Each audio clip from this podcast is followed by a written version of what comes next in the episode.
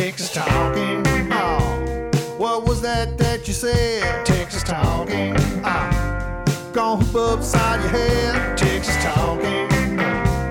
Tell me who can you trust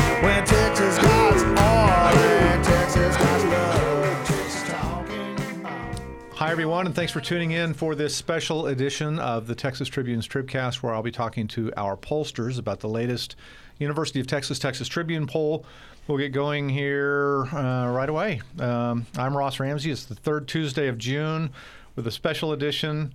I'm joined by Darren Shaw, government professor at the University of Texas at Austin and co director of the poll, Jim Henson down there, uh, co-director of the poll and head of the Texas Politics Project at the University of Texas at Austin. How long's your business card? and the longest business card of all, Josh Blank, manager of polling research at the Texas Politics Project at the University of Texas at Austin. Anything, any more to it? It could be. It's the whole thing. So uh, we rolled the poll out over four days, like we usually do. We started with the president of the United States, and who remains um, popular.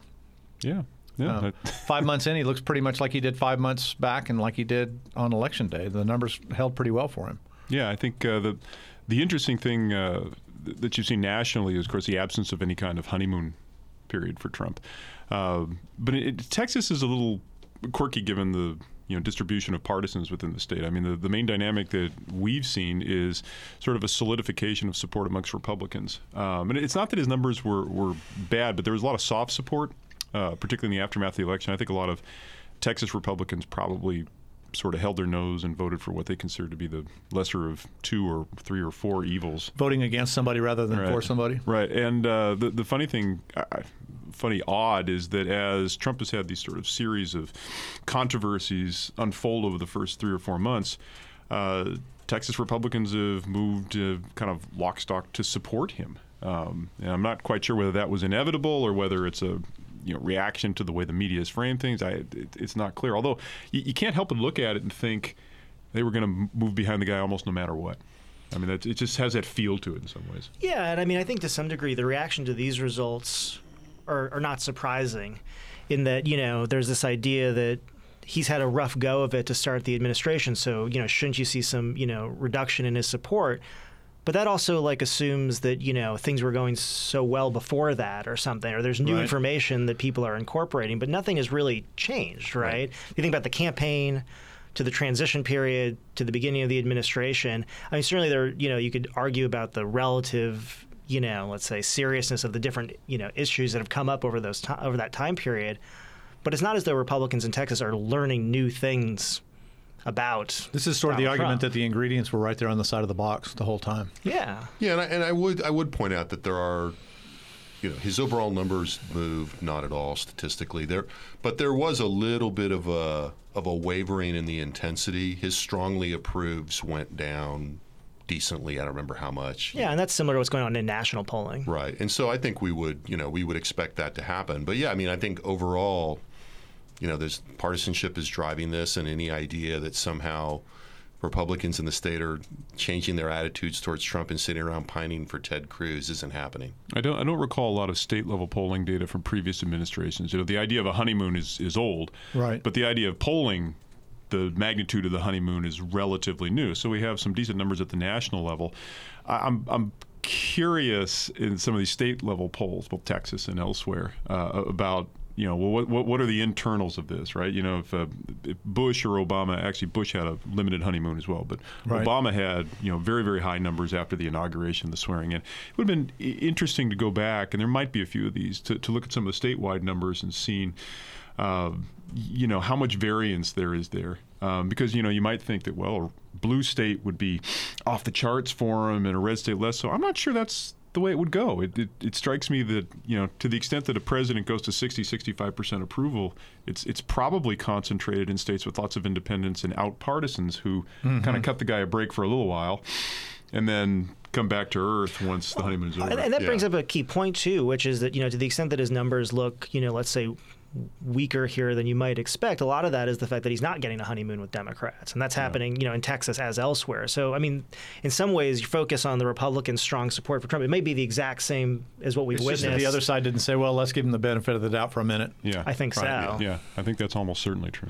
So, what about the related stuff? We, you know, there were a bunch of questions in here about, you know, not just Trump's per, uh, popularity, but the Russia thing, or the FBI thing. Um, somebody jump. Yeah. uh, what about it? I mean, I, There's the know, there's the worm on the hook. Somebody go. Well, I mean, I think I, I the Russia thing is fascinating to me, and I think it's you know you have to be careful with what you do with that.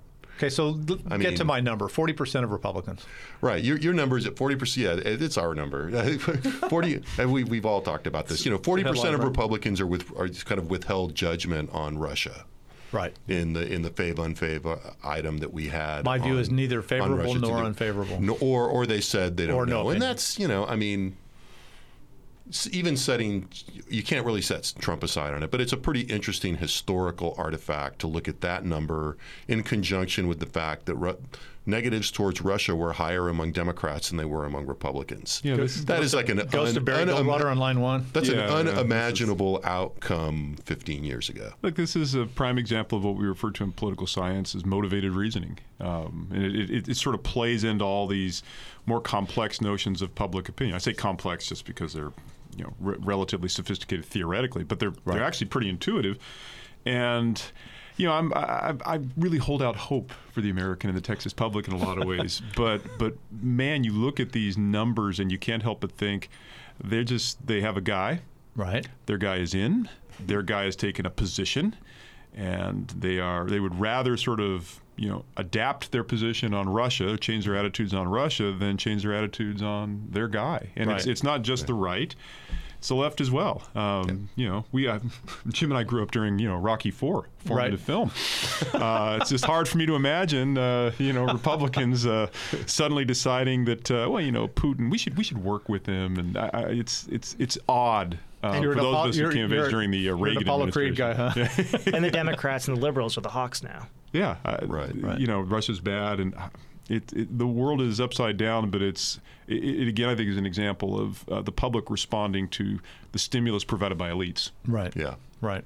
Um, the Texas voters don't seem convinced that um, this election influence thing is a thing. I mean, the results there were a little bit mixed, and and again, you know, Well, a lot of Democrats partisan do. leaning. Well, there was a lot of partisan leaning. Going back to the right, point, we- right. Yeah.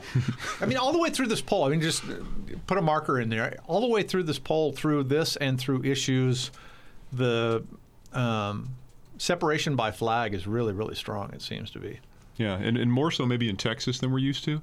Uh, I- You know, maybe maybe a little bit, but a matter of degree, not not difference. Yeah. Well, I, mean, think on the red on the red meat issue, so what we're talking about Yeah. here, the, the, the stuff that gets nationalized, uh, that is by definition nationalized. Yeah. You know, Yeah. the, the Russia stuff, the meddling in the election. I mean, we're I only say that. Um, and I appreciate Josh's skepticism, but I, I only say that because Texas, Texas Democrats. but but no, but, but Texas Democrats. However, He just lied on a to- national Yeah, podcast. they tend not to drive the agenda, and so they, they, in a lot of ways they're reactive to issues that Republicans want to talk about. And a lot of those issues are kind of, you know, Republicans like to put out issues that are sort of divisive to Democrats. Yeah. Well, to split the Here- difference, I think what I would say is that it's you know it's more on the national issues than it is on the state Yeah, stuff. I agree mean, with that. it's evident in some of the state stuff, but it really still is more powerfully on the I think more powerful on the national things. As we get into the issues, we'll see some of the issues it's not quite as pronounced, but it is yeah. something that we see pretty consistently. I mean, Republicans are driving the agenda here, obviously, and so it's not surprising to see Democrats generally dissatisfied with those items. But the issue here that we would kind of always have to bring up, you know, for people who aren't attuned to this, is the Texas Democrats just tend to be a little bit more conservative. So, it, you know, that's why I say it's more of a degree thing than a, you know an, an outright difference. I mean, generally you see a certain amount of you know conservative Democratic support for you know the Republican agenda. It's minimal, but it's there, Right. right? It's not non-existent. It's you know in this poll there's probably a little bit more just clear separation than I think than we normally see. Definitely on the national stuff and a little bit on the state stuff, but it's still there. But as you look at it and you look in, you know, social media and you look at some of the responses as we've released the polling this week, one of the little sub themes has been one of the things Josh is talking about: people either being skeptical or or skeptical of the result or surprised at the phenomenon that Right. You know more than twenty percent of Democrats thought the ba- you know some sort of bathroom legislation was important, for example, mm-hmm. and we see that all the time. That you know, I mean, there's a non-trivial minority of Democrats that take positions that you would not identify with the national liberal democratic position. Sounds like the name of a blog, non-trivial minority of Democrats. Um, let me remind the Facebook viewers that if you post your questions in the comments, we'll try to get to them. Um, let's uh, transition over to personalities and talk about the people at the top of Texas government in particular, and uh, Darren Shaw's personal favorite, the John Cornyn number.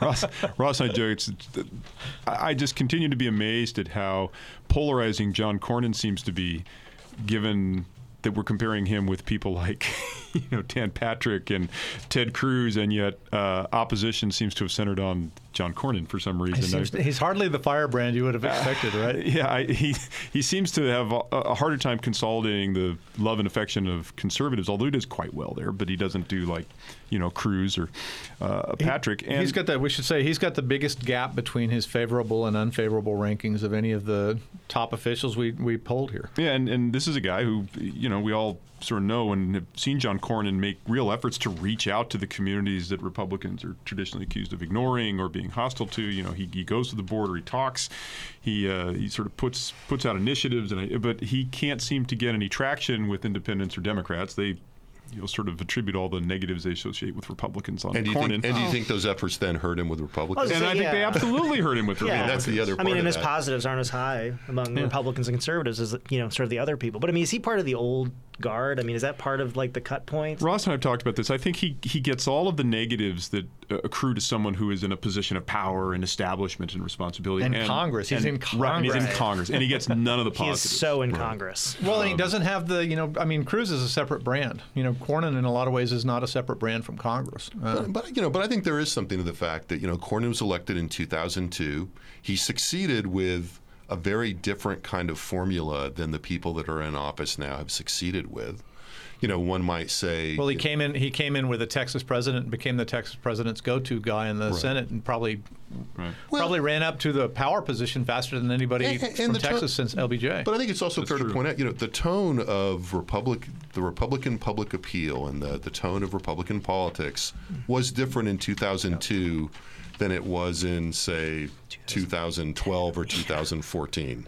No, there, there's no question. I, I think, and we don't want to look. It's not that Cornyn is unpopular. He has, you know, he's certainly not underwater in terms of his favorability ratings. But but you look at the internals, and he's, you know, he doesn't have the love and support of the Tea Party. This, you know, Right. the Tea Party is a 2010, 2011 phenomenon. That's you know eight Yeah. years after Cornyn, you know, kind of reaches power. Um, so you're and- saying he's a pre-existing condition? Yeah, I mean he's he's 48. You know, he's 48. 40 is by comparison. He's 48 favorable or 48 positive job approval, 41 negative among Tea Party identifiers. Cruz is 88 seven. Wow. Yeah. So Yeah. Cruz and Patrick, there was an interesting number on Cruz and Patrick here, and it was that they were both very strong with Tea Party Republicans and less strong than I, I might have anticipated with non-Tea Party Republicans. It's, they're still strong, but their their base within the Republican Party seems a little narrower than I, than I guess I thought it probably was, especially in comparison with like Greg Abbott. Yeah, I think one of the f- really fascinating things that emerges out of 2016 is the diversity of the Republican coalition, mm-hmm. and I mean nationally. So nationally, you have these sort of what I would just call traditional businessman Republicans. You've got the Tea Party Republicans, and now you've got what we used to call Reagan Democrats, but now we just refer to them as sort of less Attitudinal diversity, just to be, just to be clear. less well less, yeah less well educated less well educated. I think now we just call them Republicans. yeah, right. But but they're they're not major players in Texas. That that element of the Republican coalition is not here in force the way it is in Ohio or Right. in Kentucky or in Wisconsin or Michigan. And so uh, we still have this kind of bifurcated Republican Party where it's the- Right. the, the more firebrands, and then you do have this, uh, you know, just to put a visual in. I think of these sort of Dallas businessmen, Chamber of Commerce Chamber of Commerce Republicans, and I don't think they've they've never been, you know, they're certainly not Trump supporters. Um, I, I think they're a little uneasy with with Cruz, and they're a little uneasy with Patrick, and you know, when when your party is you know a 55, 60 percent majority party. Um, Yeah, and it's interesting because it's ideological. It's not economic per se. Because I mean, when you look at sort of the college-educated, non-college-educated Republicans, there's like there's no There's not difference much here. difference, yeah. Democrats, it's a huge thing. That's a whole other other thing. But Right. we don't really have that here. It is this sort of what Republicans choose to identify with the Tea Party versus those who don't, and they're actually there. You do see some of these pretty serious differences in attitudes. But we should also point out that you know none none of these people that may be may find Cruz and and Patrick not exactly to their liking. They're not voting for Democrats at all. Right. How, how do these? What do these numbers tell you And they're about not. 2018, both in terms of matchups statewide and at the at the top? I guess you know we Yeah. sort of, we didn't do any head-to-heads in this poll, but um, we did do. What do you think of Ted Cruz? What do you think of Beto O'Rourke, the likely Democratic challenger at this point?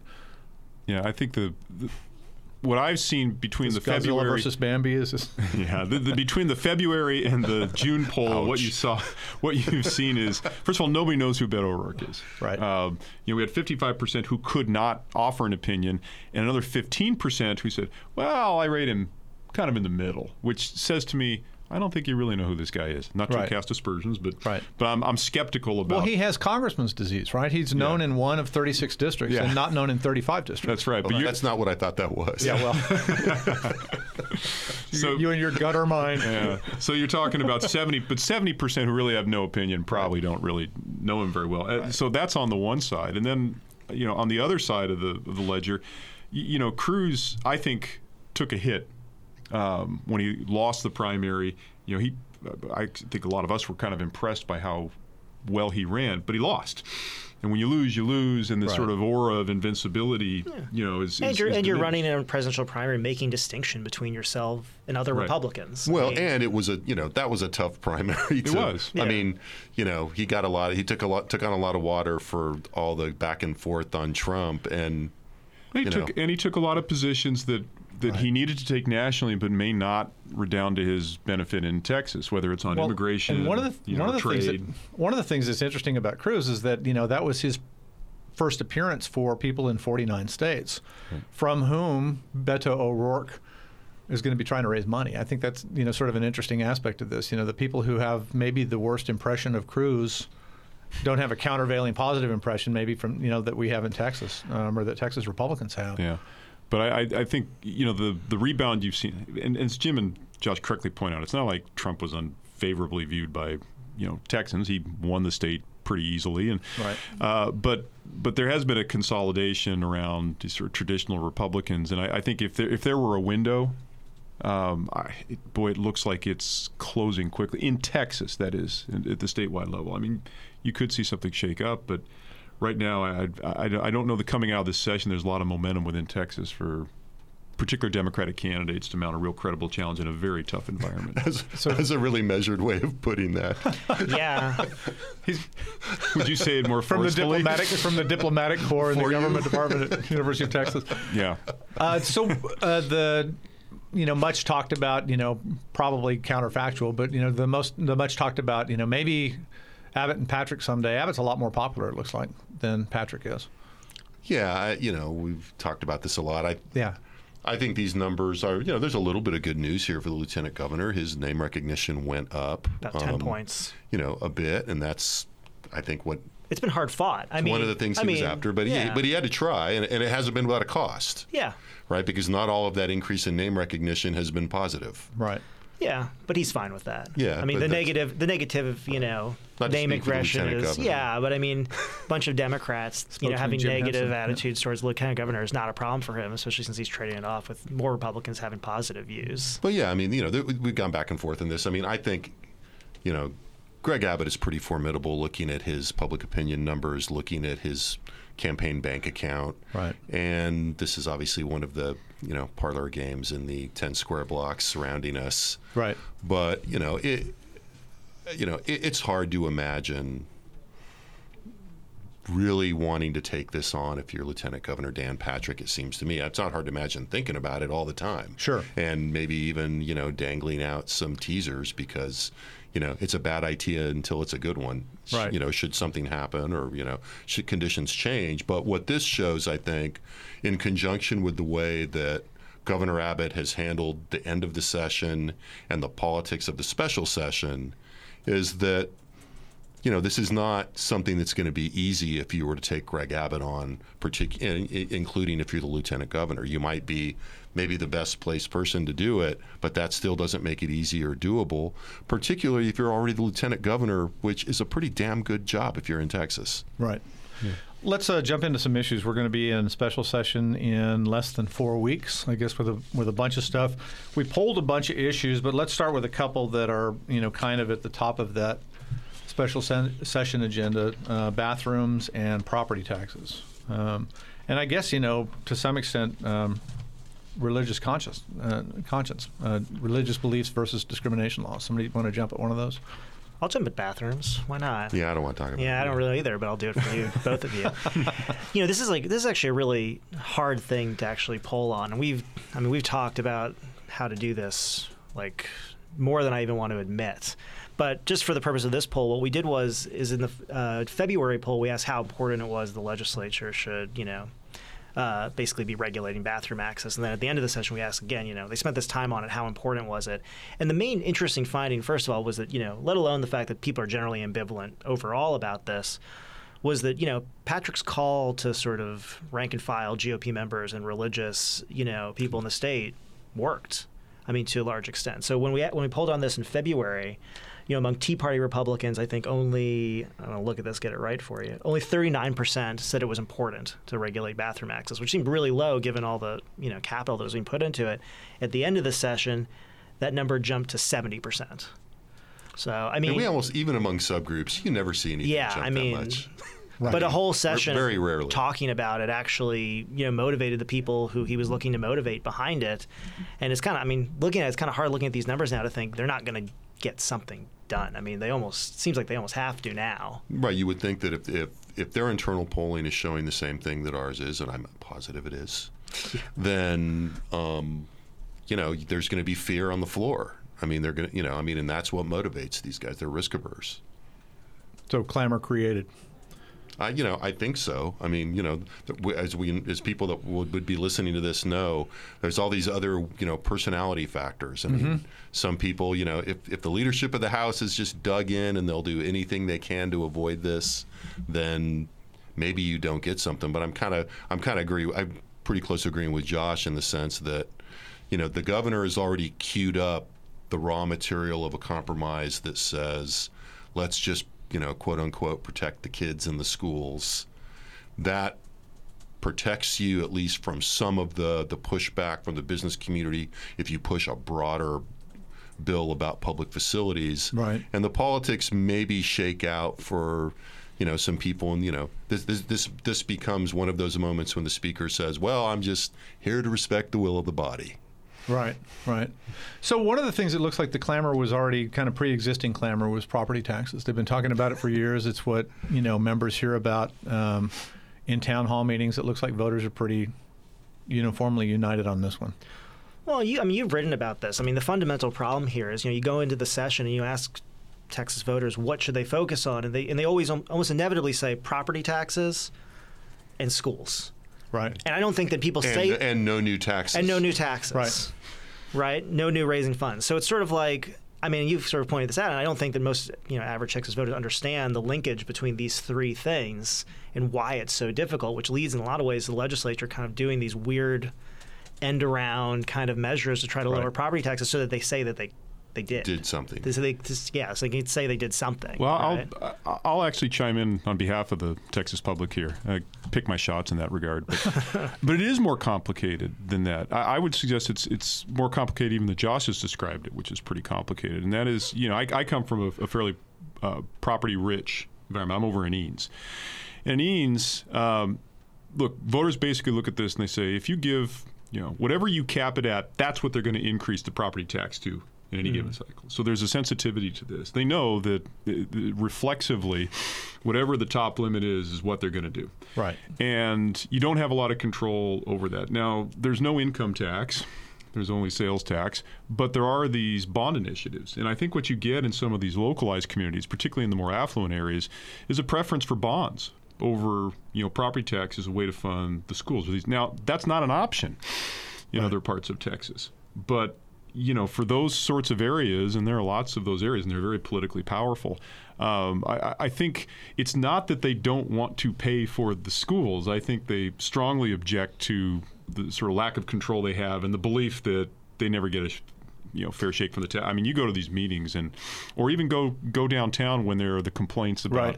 how much they've raised. They're they're all from you know these Maybe, but I mean, if you have suburban a preference for bonds over property taxes, then you probably also realize that your property taxes are going to pay for other people's school districts too. I mean, those things are still connected, right? Well, but you do get these. I mean, to this point, I mean, you do get these funny elections where you know you have a price-sensitive electorate, and you know they, they don't want taxes to go up, and then you say something like, you know, you're in Allen, Texas, or Katy, Texas, and you say, how about a sixty million dollar football stadium? And they go, oh, that's cool, right? So you know, sometimes they'll go for a specific idea. But this is yeah, this is that's not just a tax increase for general use. It's for oh, we get that particular thing. Right. I mean, I don't disagree with Josh. I just don't. Th- there, there's no contradiction. I mean, you know, Yeah. the, question is why do you, you know why do you support uh, you know more funds for education, but you don't support property? tax? I think it's the mechanism, um, and you know, I, I, think what's become interesting in Texas politics is the extent to which these local bond initiatives become very interesting strategic games in which the local school boards will laden into these bond initiatives you know, four things that voters really like, and then one thing they don't necessarily like, whether it's you know a, a One particular. thing the board really wants. yeah, exactly. And and then the question is, are you willing to support the thirty million dollar bond initiative, even though it's got X in it? And and that that's become a lot of the action when it comes to taxes in Texas. Yeah, I mean, this is one of the few areas where I feel bad for the Texas legislature. Just in that, you know, I mean, it's just this sort of thing where they're basically tasked every we session with some with somehow trying to lower down. property taxes, right? Right. And they can't do it. And they have to come up with some convoluted way to do it. And then, at least as far as we've tested it in the past, if they do accomplish it, people kind of don't really notice because it doesn't work that way because the property t- rates go or the property values go up, and then you know we start all over again. We've just got a couple of minutes left. I want to um, at least scratch the paint on this one because it, it's the kind of issue that I think is going to keep turning up. Religious beliefs and anti-discrimination laws, con- religious conscience laws, you know, all the way from the Oregon bakers to you know the idea of you know foster care being dependent on the intentions and religions of the of the parents and of the kids. Um, talk to me about how this polled. Well, we should lay out. This is something you know. It's sensitive. We should lay out exactly how we asked it, which Right. is Yeah, sure. You know, we asked people whether they agreed or disagreed that a sincerely held religious belief is a legitimate reason to exempt someone from laws designed to prevent discrimination. Right.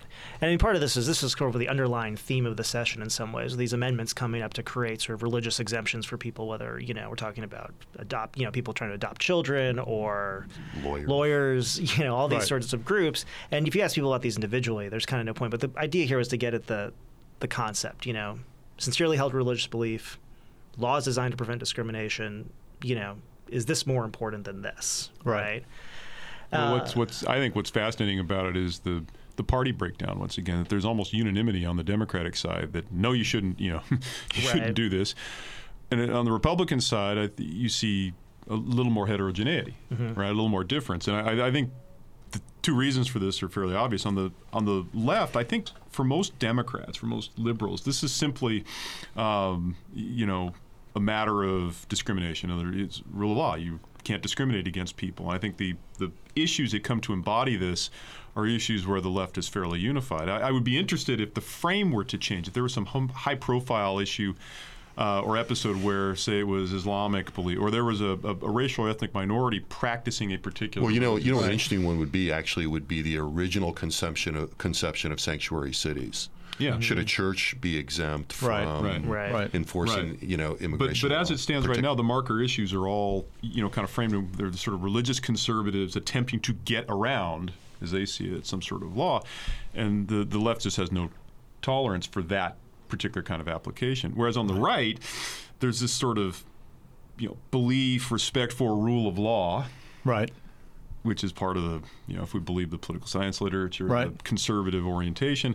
Uh, but then there's also this, you know, attachment to religious preferences and respect for the sort of freedom of religion. And, and so it sort of divides the right, but at least as currently framed, the left is fairly unified on. One of the really interesting aspects to look at this is look at college Republic, non-college educated Republicans and college Republicans. So among non-college educated Republicans, it's split 39-39.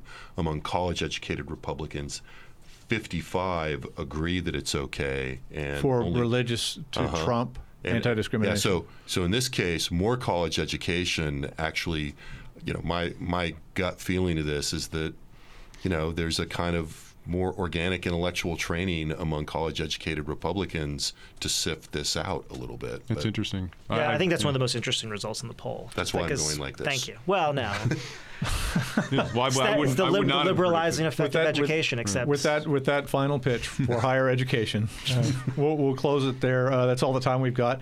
If you like listening to the Tribcast every week, please do us a favor and leave us a review on iTunes. Our regular Tribcast will be tomorrow at about noon. Um, actually, a little bit early tomorrow. Uh, those ratings help us reach more listeners like you. If you valued the Tribune's nonprofit, nonpartisan newsroom, please consider making a donation at support.texastribune.org. All of our poll results, the questions, the crosstabs, and all of that are online at texastribune.org and at the Texas Politics Project. Jim Henson's eyebrows almost went through his hairline there. Thanks to Shinyribs for our music on behalf of Daron, Josh, Jim, and our producers Todd and Bobby. This is Ross. Thanks for listening. Texas talking. Texas talking. Texas talking.